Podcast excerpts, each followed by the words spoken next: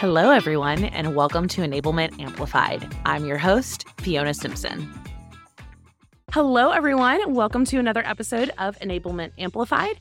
I am super excited that my guest today is Timmy Hendrickson. Hey, Timmy, how's it going? Tell us a little bit about yourself. Hey, Fiona. Thank you so much for having me. Excited to be here. Uh, a little bit about myself.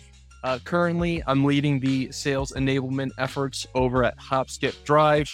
I'm a former customer facing, quota carrying individual contributor, having worked in various industries. And I always knew I wanted to be in a sales support type role when I first started my career. I don't think enablement was necessarily a formal term, but now it is. And I've been in this space for what, four ish years now and, and continuing, continuing to learn new things every day, every week and networking with individuals like yourself. And like I said, very, very excited to be on the show. And I think you're also a former water polo player and swimmer like myself, right? That's correct. Some water polo players from the Bay Area and competing high schools. Right? Yeah. Fun fact about networking as an adult you find out that you grew up like down the street from each other and played in the same tournaments and all those good things. So Timmy and I have that fun connection in common. All right, all of that to tee us up for what I think may be the spiciest question we have yet to pursue here on Enablement Amplified. So go ahead and give it to us, Timmy. What is your what if question for the show today? And I love that you said it's spicy because I'm sure your listeners will will have their opinions, but my question is what if we required enablement practitioners to have some sort of minimum amount of time in the field or on the phones selling before jumping into an enablement role. So, what you're saying is enablement practitioners need to have sales experience. I'm not saying that like I'm, I'm saying what if we what required if? it? What does it look like if more enablers have that experience? I, I like this so much because I don't have formal quota carrying experience. I will just uh, admit that from the jump. But I can see where you're going with the what if. So let's dive into let's start at the high level. What would that look like? What would the universe look like if seller if enablement practitioners all had selling experience? Let's start there. Yeah i think and it doesn't necessarily need to be quota carrying. I do want to specify it could be customer facing right? Actually interacting with the individuals that are purchasing your software product platform, whatever it might be. I think it means a more well crafted enablement function when growing from zero to one. If you're building an enablement team from zero to one and you're the first person to do it, it does give you a bit of a head start if you were a seller in that organization before, or if you were in a customer facing position beforehand and then joining joining an organization and being, you know, on the lookout for what needs to happen, you know, how you collect that and where you need to start. Yeah, and it, okay, I'm not going to disagree with you as hard as I thought I was going to. a friendly disagreement, but I, I think what you're getting at is, especially, and I agree, especially in a situation where you're going from zero to one, you need to understand the selling motions. You need to understand what your sellers are going through. You need to be able to connect with and empathize with the sellers that you're working with. I do appreciate the caveat that you made that it doesn't mean you necessarily had to carry a quota. But for example, my experience, you've been in CS, CX, right? You understand absolutely. You understand the buyers, you understand the product, you maybe implemented the product, you've maybe even upsold your customers on whether it's renewals or new products or whatever it might be. So you have some level of familiarity with at a broad stroke the motion of selling, either in that organization or at a high level. Okay, I can get there. I can get there. Fair. And the reason I asked that question or even think about it was earlier this year, I was consulting with a company and their head of sales enablement, who is a former coworker of mine, a friend. We were talking and they said, Why won't sellers update their Salesforce? Is it really that hard?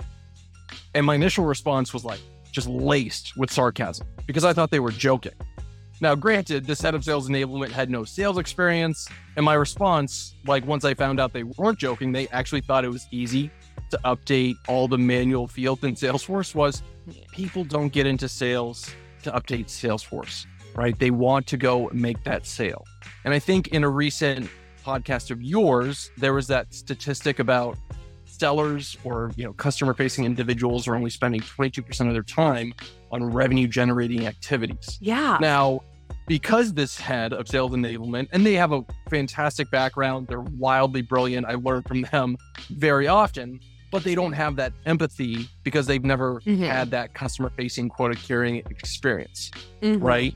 And I think there is a lot more nuance to that statistic of 22% because Sure. it's not just being in front of customers or making that sale. It does take it does take a lot of time preparing, practicing, and learning how to sell. So even though they might not be in front of customers, there's a lot of time spent on the back end figuring out how to generate revenue in the best way possible. Right. I mean, in the same way that we in enablement, we don't spend 100% of our time executing enablement, right? I don't Correct. think there's a world where sellers spend 100% of their time doing revenue generating activity. It just doesn't work that way. But I think that statistic, which came from Forrester this past year, you know, I think what it illustrates, number one, they also pointed out that that is going down. I think maybe two or three years ago, it was like 25, 27, 28%. And I think that the tricky part that we get into is what are the other things that people are doing during that time and how much of a help or a hindrance are there? And to your point if you're not a seller you don't really see it in that way right? There's parts of your job that you're executing that are supporting your selling motions and supporting your revenue generating activity and there's just a bunch of crap as well. Like crm updates is a perfect example. So to your point, I think it's hard to identify the challenges versus the benefits if you haven't been in that seat. So I, I'm with you on that component. And actually, for anybody who's interested, I just did an episode with on the close mode podcast, and we spent a lot of time talking about that specifically and how AI can help alleviate some of the the crap and make some of those things more efficient so that sellers can be more effective with the time they get back. Very. But back to the subject at hand, when we think about what comes from the experience of being a seller or being customer facing, what are some of the areas, if you had to like give us some bullet points about Yeah. what you gain from that? Maybe whether it's we talked about empathy, we talked a little bit about awareness, but what are some of the other pieces that kind of come to the forefront when you have that experience? Yeah, I think there's a number of benefits having quota carrying or customer facing uh, roles in your, you know, in your background before jumping into enablement. One, you've likely been enabled, which means you know what works or what doesn't. You sat through the lectures. You've had to participate in dull role plays. You've seen what's engaging and, and what isn't. Then you can craft your own enablement strategy accordingly. hmm Second, coaching. I do have a strong belief that to be a coach and to be a good coach, it helps tremendously if you've been a player. I did want to bring data to this podcast and I looked it up. You know, the three sports that are dominating or have been dominant in the US NFL, MLB, uh, NBA. Out of the professional sports coaches, 97.8% of them were players before becoming Wow. coaches. Wow. 32 out of 32 coaches in the NFL, 30 out of 30 in the MLB, and then 30 out of 32 in the NBA. Wow. And that's a crazy statistic, but that doesn't mean they're always good coaches. Right.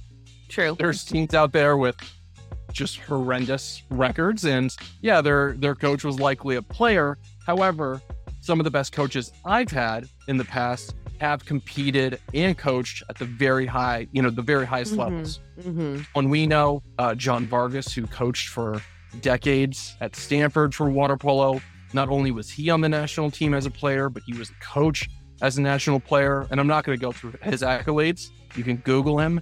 He is He's fantastically incredible. wonderful. Yeah. And some of the best learnings I ever had in the sport of water polo came directly from him. Well, and I think what's important about when you look at a coach who is successful, they not only have been there, done, but they have translated what they've learned, not just the good stuff.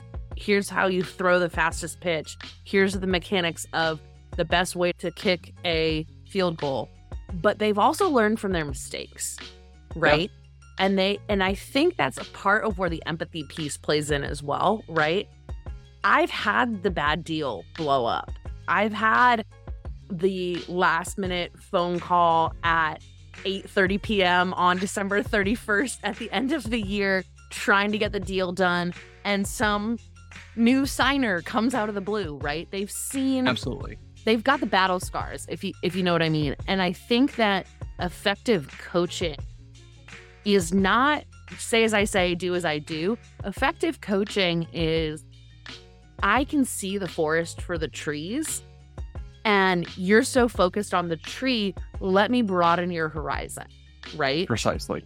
And and I I am with you that if you haven't been through the motions or you haven't seen it, you know, I I had a sales leader tell me, you know, despite the fact that I've never carried a bag, I could he he was of the opinion and I don't disagree with him. I could have been a great sales manager because I've been in the trenches next to sellers for so long and I have that sort of natural like forest for the trees perspective that I like the distinction we're making that you don't necessarily have to have the quota carrying AE title, but you have to have been in the trenches. Exactly. And that brings me to the next point empathy, you know, like you just talked about. You've walked a thousand miles in a seller's shoes. You've put in the 10,000 hours. You've made 500 cold calls in a week only to get five people Right. on a call. You know, you sat across the desk from a CFO who wants to budge you you to budge, budge on your pricing. You know, you know what it's like to get ghosted, to miss a crucial deal in discovery and then restart the process, and then to prioritize your time to make sure you're hitting quota. In fact, like this week or this past quarter, we were going through the process of implementing a content management platform. And we're still in the process of like, you know, signing the agreement. And I keep telling my AE on the other side of things like, we're going to sign it. I know it is, you know, close to end of year. There's only a couple more business days before everyone shuts down for the holidays. I know the anxieties you're having. Trust me, it will get done. So not only is it having empathy for the sellers inside your organization, but then of course outside of your organization, because likely you're going to be purchasing, you know, software for your team in enablement. And Oh, I could do, the- I could do a whole podcast about why enablers are the best people to buy or to, to have as buyers because we're like, here's our pain points.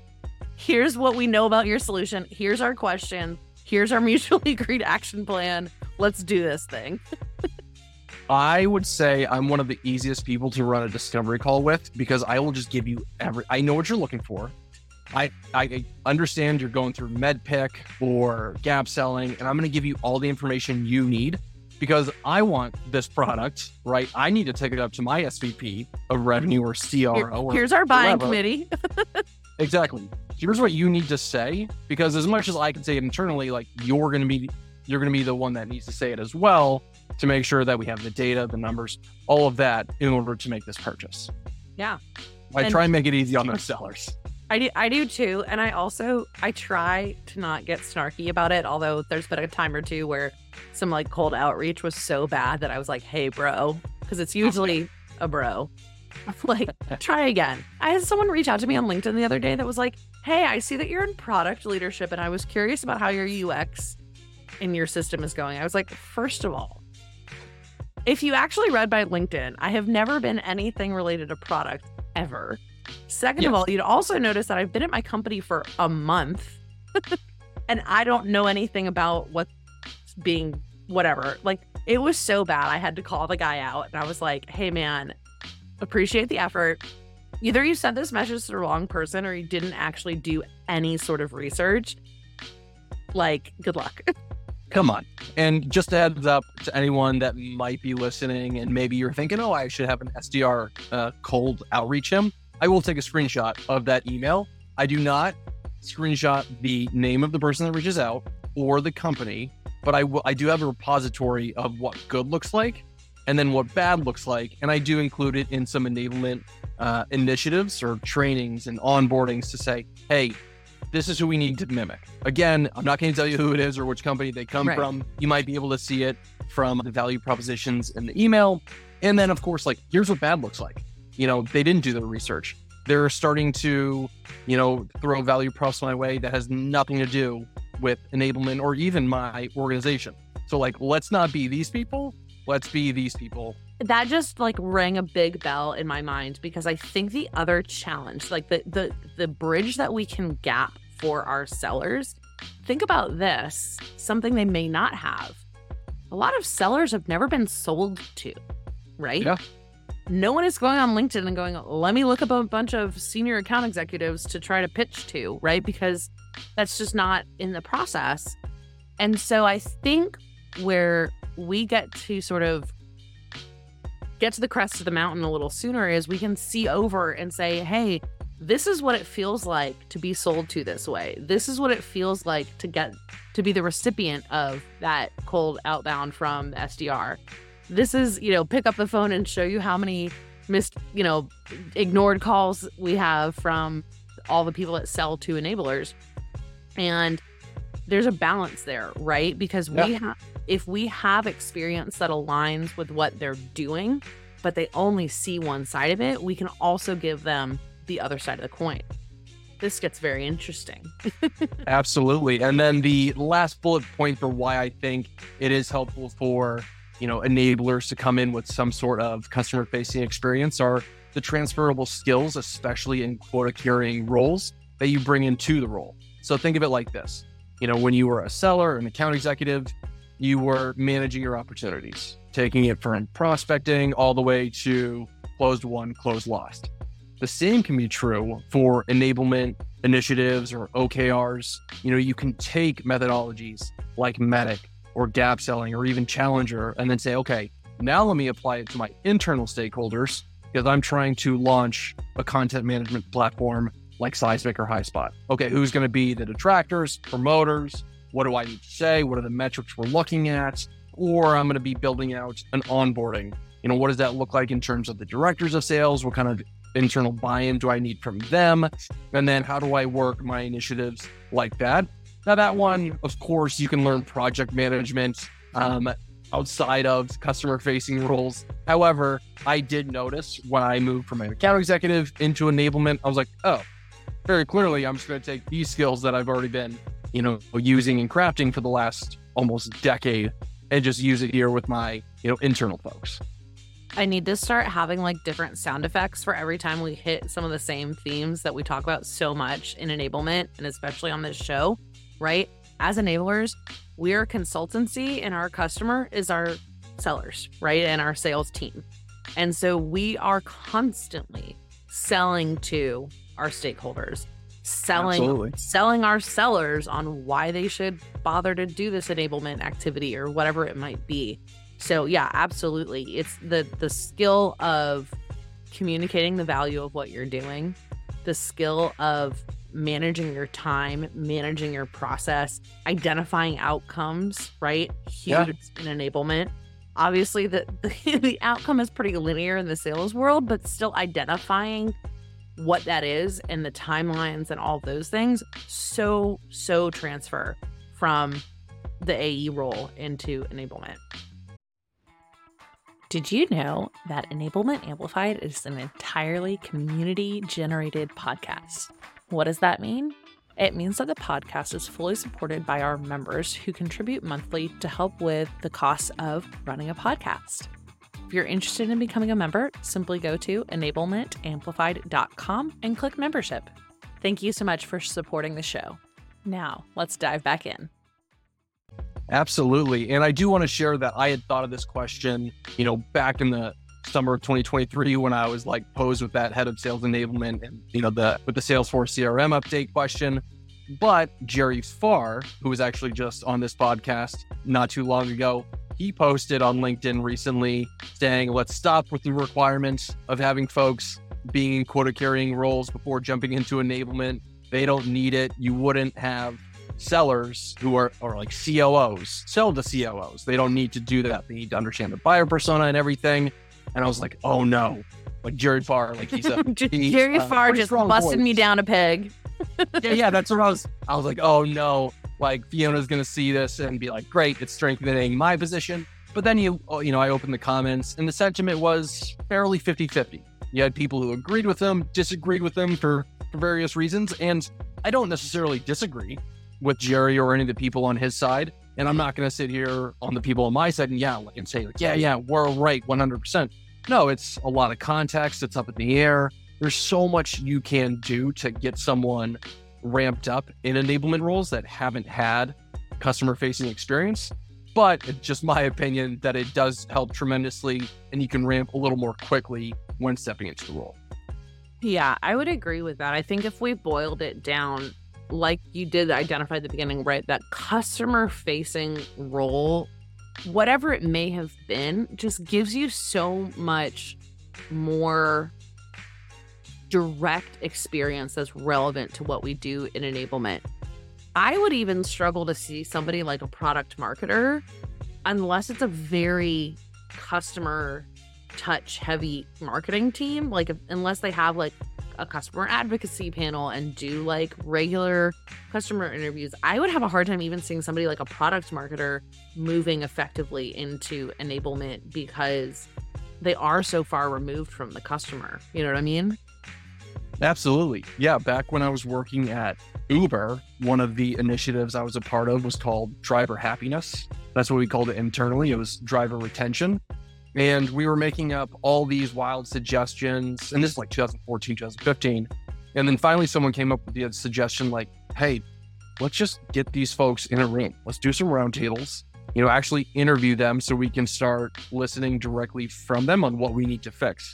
And once we started doing that, all of our assumptions that we wrote on the whiteboard got erased because we weren't drivers ourselves. You know, we thought we knew by looking at data, like, okay, there's some things here, but like once you got in front of them and gathered that anecdotal evidence, it was like, oh, oh okay, we were kind of circling, you know, the actual pain point, but here's what we really truly need to solve. Mhm. And it didn't, like I said, that wouldn't have clicked unless we had had those interactions with them over, I think it was probably half a year and and dozens and dozens of focus groups.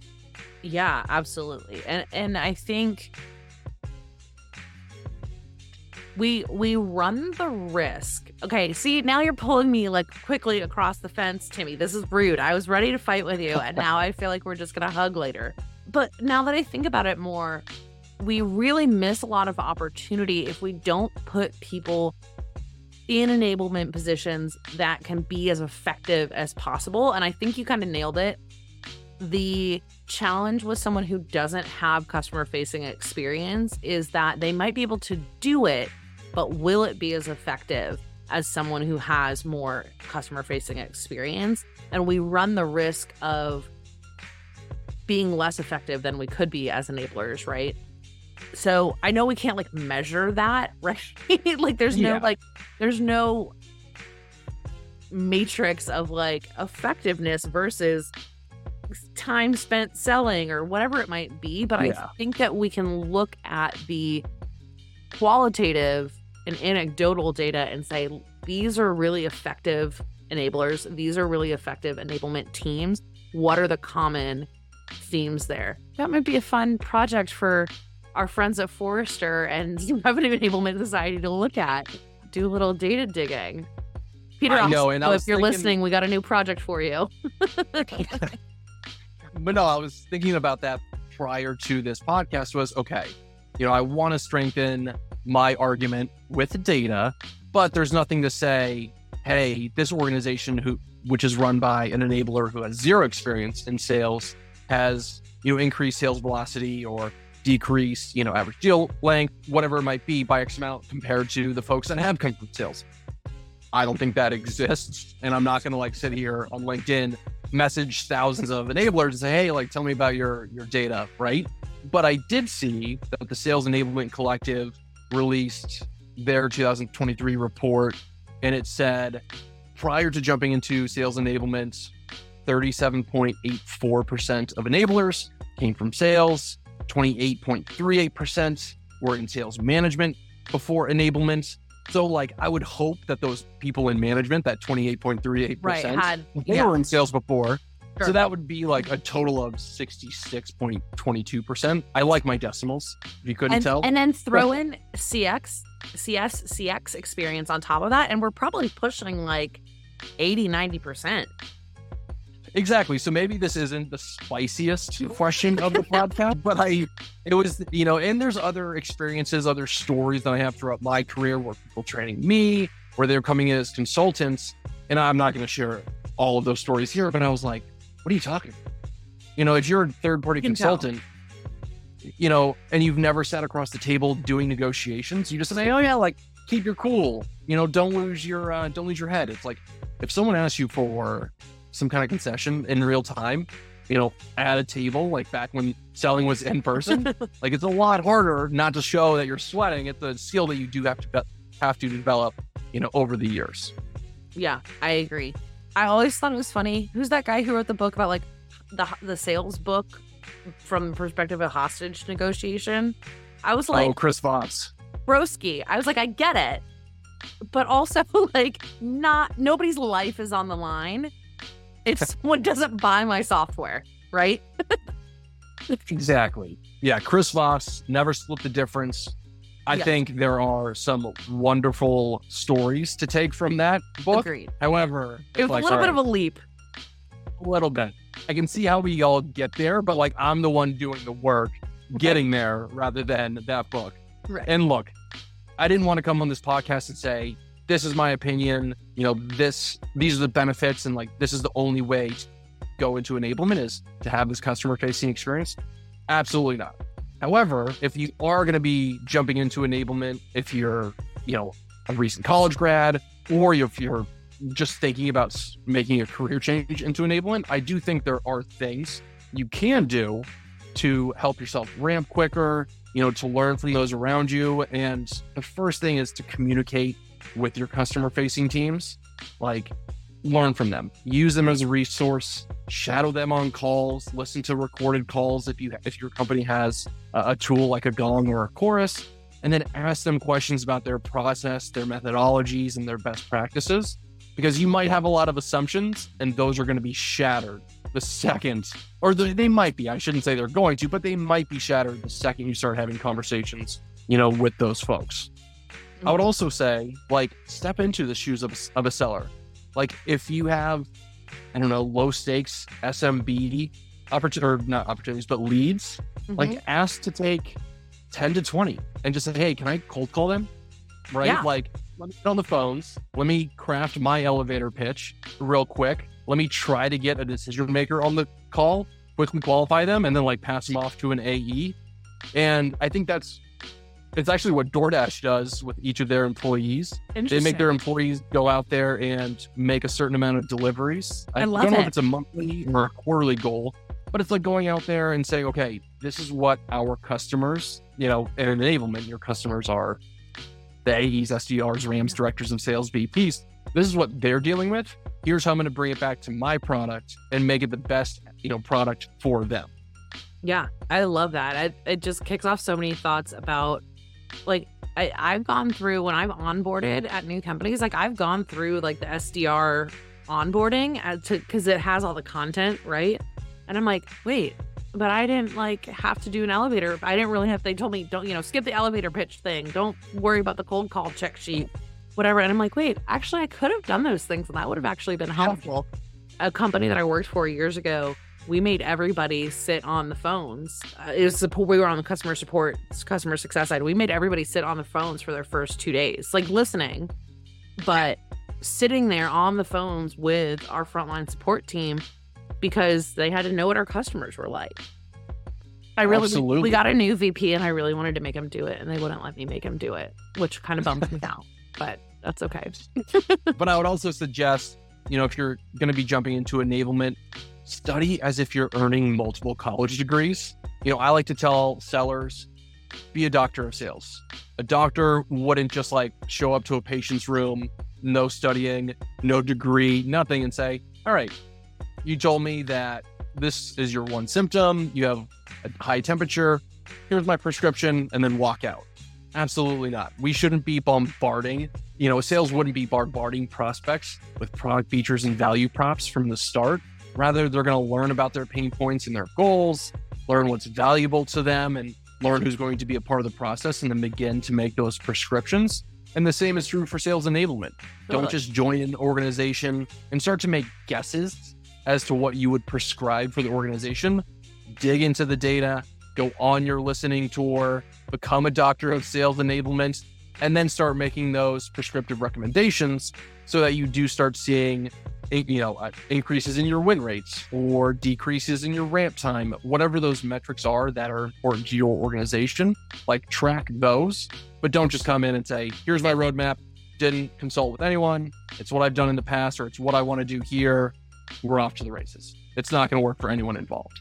Right. Well, I mean, if we take it back to the coaching analogy and the sports analogy, right, you wouldn't have coached, let's say, Peyton Manning, right? You wouldn't have been his coach and taken that exact coaching framework and those plays and those drills and whatever and move on to the 49ers and be like, all right, this is what we did. It works, right? Because you have different people involved, you have different skill sets, you have different everything. And you can't just rinse and repeat. Exactly. Especially coming now, into a new organization. Yeah. Yeah. Now there may be things you can rinse and repeat. However, sure. like you're not going to be able to learn that until you really like dig into the data. Like you said, stand in the trenches, get shoulder to shoulder with some of those customer facing individuals and say, okay, like here's a pain point that you're experiencing. It's a similar pain point that I enabled in the past. Let me get the internal buy in. This is the direction we're going to go. Rinse and repeat and then it's like at the 30, 60, 60, 90 day mark, oh, it is working or it's not. Oops, my rinse and repeat didn't work. Let's go find the new solution. Right. Well, and I and I think part of our responsibility as enablement professionals is to just continue to build the tools we have in our toolbox, and yeah. just like building anything. Can you tell that I love meta- metaphors and analogies?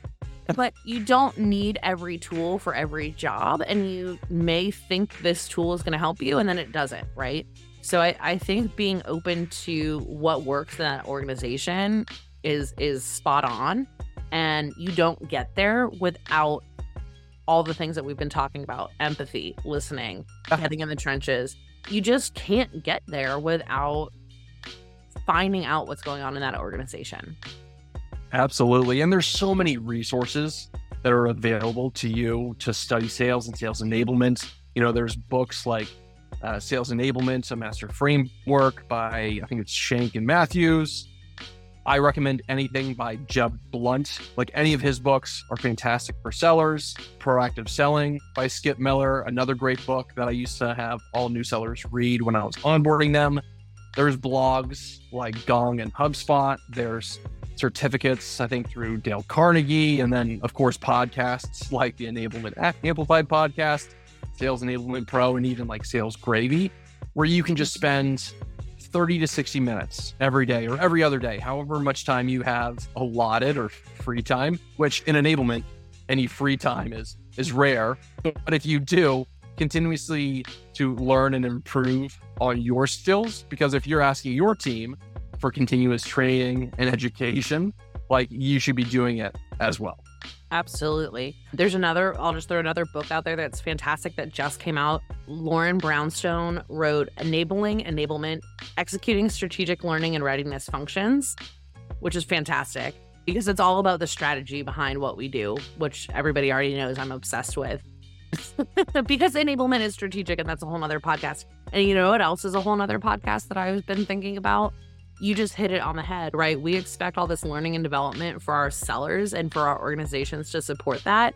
And one day soon, I think that there will be so much more learning and development specifically for enablers. So yeah. I'm very much looking forward to the day that that becomes a thing. Like if you go on LinkedIn Learning right now and look up sales enablement or revenue enablement, there's really not much in comparison to say, like reg- just regular sales courses but we'll get there and I, and I think you're absolutely right we have to arm ourselves with as much as much knowledge as possible for ourselves and from our sellers to be effective Absolutely. And then the last thing I would recommend someone who hasn't been customer facing jumping into enablement is network. You know, there's so many communities like the Enablement Squad, Sales Enablement Collective, Revenue Enablement Society. Become an active member, schedule time with seasoned professionals, find a mentor and take advantage of their experience because you're going to get so much information from them and you're going to get a head start because they're going to tell you, hey, here's what did work. It might work for you, but here's what absolutely did not work and not what I recommend what I would recommend, right? Like I used to tell people, don't do this one thing. Do not do a sage on a stage lecture for 60 minutes where you're just talking at a group because that's not engaging, especially on SKO where those early mornings are followed by late, late nights night. that are followed by early mornings that are followed by late nights. On that third day of an SKO, like those eyes are pretty glazed over. Get people up, keep people moving around, engage with them. But you wouldn't have known that unless you had learned it from someone else or just going through it yourself. Okay, Timmy, you have told me, maybe not even kicking and screaming across the line, to, I will say, agree with you that having customer facing experience as an enabler really really helps be more effective and and ramp you up and get you into the work faster I will also completely double down on what you said about networking and being in the enablement community. It's who we are as people. We we are people people and this community is so giving and so generous and so thoughtful about making connections. Like it honestly, I'm a very woo woo kind of person. It makes me emotional to think about the community that we have because you try to get involved in a sales community and everyone's just a jerk, right? And they're all trying to one up each other and whatever. It, oh, I found out this guy in my networking group works for the competitor and I'm going to steal his, right? Like it just gets yeah. nasty and it's not who we are in enablement. And so this community is just, mwah, chef's kiss. So fantastic. If absolutely. anyone is looking to get into the industry, absolutely connect with people, connect with me, connect with Timmy connect with all those Slack channels and just ask your questions. Like there's no it's a such a judgment free zone. It's amazing. Like I've been tasked with creating a new onboarding program for our international reps and I've never worked international help and people are just like I got you. yep. They will send you their templates, best practices and ideas. Totally. They'll jump on a on a call with you. They are more than willing to help. Absolutely. Absolutely. Well, speaking of our amazing community, it is so important to me personally and a big part of the show to amplify people in our community. So, starting with you, Timmy, tell us what you're up to, what we can do to amplify your work, how we can help you with anything you've got going on. Yeah, right now, just building the enablement function from zero to one at Hopskip Drive. Please, please, please add me on LinkedIn if you did not agree with anything I said, shoot me a message. More than happy to have a conversation about it, to learn new perspectives, because as much as I like to think, you know, it's a huge benefit, maybe there's something I haven't thought of. So go ahead, add me on LinkedIn. I should be one of the only Timmy Hendricksons on there. I'll link you in the show notes too, so people can just click through. Fantastic. Okay. Absolutely. But yeah, add me on LinkedIn. Yeah, absolutely. Let's start fights on the internet. I'm just kidding. Don't do that. Don't start fights on the internet, guys. Look how lovely this conversation turned out. and then on and then on the other side of that coin, who else out there is doing cool stuff that you want to amplify? Yeah, two people I want to give a shout out to and amplify them are one, Chantae Sheetz. She's the senior enterprise sales trainer at SalesLoft. She's also the VP of operations for the enablement squad. And then two, uh, Ebonie Glenn, the senior sales enablement specialist at Articulate and my counterpart in the enablement squad as the knowledge co chair. I have the pleasure of working with those two individuals on doing some really cool things for that network, that professional networking community, and they are fantastic. I think they would be great additions to this podcast, and then hopefully I'll be able to listen to them one day. Absolutely. I have had the pleasure of meeting both of them in person, and they are two of the most lovely, wonderful human beings ever. They are also doing amazingly cool stuff in enablement follow those two on LinkedIn for sure. Connect with them, learn from them, hit them up on the Slack channels. I will absolutely link both of them in the show notes as well. Timmy, this has been a, a surprisingly fun conversation. I thought I was gonna have to get out like my nunchucks or something. As the person who doesn't have any selling experience, but I am pleasantly surprised that we really found that common ground about how much it does elevate your experience as an enabler to have that customer facing experience. So thank you so much for being on the show. It is right before the holidays, so I am going to wish you happy holidays. And it's been a great time. Yes, thank you so much for having me and enjoy your holiday season. Thank you. If you enjoyed today's episode, please be sure to leave a five star rating and comment on your favorite podcast platform. Subscribe to our email list at www.enablementamplified.com to get every new episode delivered right to your inbox. As always, thanks so much for listening. I'm your host, Fiona Simpson. Take care.